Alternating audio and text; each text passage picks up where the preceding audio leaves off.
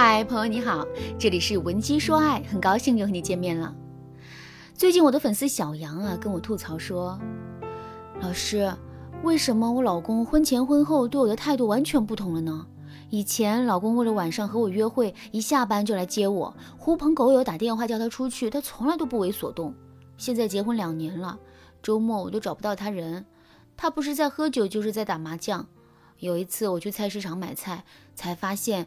他和一群老爷子在那里打麻将，他看见我还问我买茄子了没，根本没有帮我提菜的意思。最后我一个人提着一堆东西回家了，感觉他摸准了我的脾气，觉得我翻不起大浪来，所以毫不在意我的感受了。接着小杨问我：“老师，男人婚前的听话都是装的吗？是不是女人一结婚对男人就不重要了？”我听着小杨激动的声音，真的很心疼他。对呀，这些男人是怎么回事？一结婚就如此忽视自己的老婆，之前的甜言蜜语、山盟海誓都成了过眼云烟了吗？听到这里，肯定有很多女人都觉得自己的老公也是一样，婚前人模人样，婚后哎都不知道怎么形容了。那我们该如何让男人像婚前一样听话、照顾你的感受呢？别着急，我们今天就来教大家让男人恢复婚前状态的技巧。首先，你要判断出你们之间的婚姻状态是什么样的。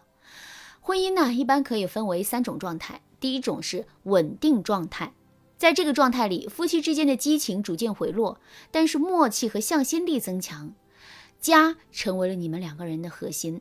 女人由被呵护的一方，成为了和男人一起并肩作战的人。虽然这个状态一开始会让你感觉不适应。但是很快，家庭的温馨会冲淡这种遗憾，所以你和男人之间的关系越来越稳定。第二种状态，离心状态。离心状态里啊，夫妻之间的情感链接逐渐断开，甚至由爱变成恨。在这种婚姻里，常常是一方犯了比较大的过错，再或者是双方三观出现了极大的分歧，导致两个人对婚姻灰心丧气。一般来说啊，离心状态下的婚姻都是岌岌可危。第三种状态，懈怠状态，在这个状态里，婚姻呈现出一个过度松弛的样子。你的直观感受就是，婚姻是一个终点，你们走到终点了，开始睁一只眼闭一只眼的过日子，不再经营婚姻了。两个人对婚姻都是懈怠的，所以婚姻形态会越来越不健康。这三种形态里，离心态和懈怠态都会让伴侣和你之间的距离啊越来越远。我们说，婚姻状态是检验婚姻幸福度的关键。如果你和男人之间的婚姻状态已经开始下滑，你一定要提高警惕了。你得马上添加我们分析师的微信文姬零三三，文姬的全拼零三三。我们有专业的导师为你的婚姻出谋划策，让你再也没有后顾之忧，一直幸福下去。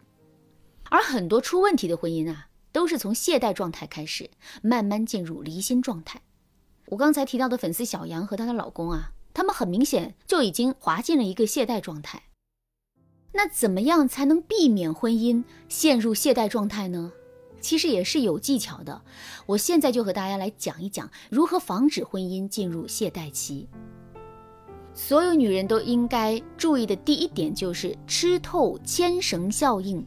在印度的一个小村子里啊，人们捕获了一头小象，卖给了马戏团。为了防止小象夜间逃脱，马戏团的人就给小象带上了绳子，然后呢，把小象绑在树桩上。一开始，小象是挣扎的，但是每次都挣脱不了，于是他就放弃挣扎了。十年后，这只饱受虐待的小象被动物保护组织解救了。工作人员发现啊，马戏团的小象长大之后，每次只是假装把绳子拴在旁边，但是呢，这只小象已经产生了只要脖子上有绳子，它就无法逃脱的思维定式，所以十年里它再也没有逃跑过，即使它脖子上的绳子只是轻轻的搭在旁边。人也会有产生类似小象的思维定式啊，这就是牵绳效应，指的是无论环境怎么改变，他被强制执行的行为一旦形成思维定式，就很难撼动。比如说，我知道的一个家庭里啊，当严厉的爸爸竖起权威之后，孩子特别怕爸爸，甚至孩子想起了他爸的眼神和咳嗽声都会害怕。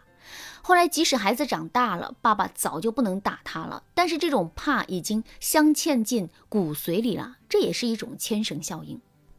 放在感情里呢，我们有些女孩子会在婚前给男人立很多规矩，比如像刚才提到的小杨会告诉男人不许去和狐朋狗友喝酒，这些规矩就是你的牵绳，男人已经习惯了你的这些要求了。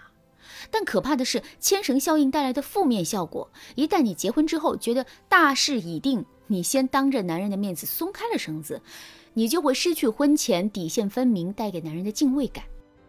男人会一下子觉得你也不过如此，然后会放飞的比以前更厉害。所以女人在心里要明白，你们在婚后的状态肯定会放松一点，但是你婚前牵好的绳子，婚后一定一定不能一次性给男人全部松开，不然你以后根本管不住他。第二个要点就是警惕男人对你底线的试探。我来和大家说一说小杨老公是怎么一步步在婚姻当中变懈怠的。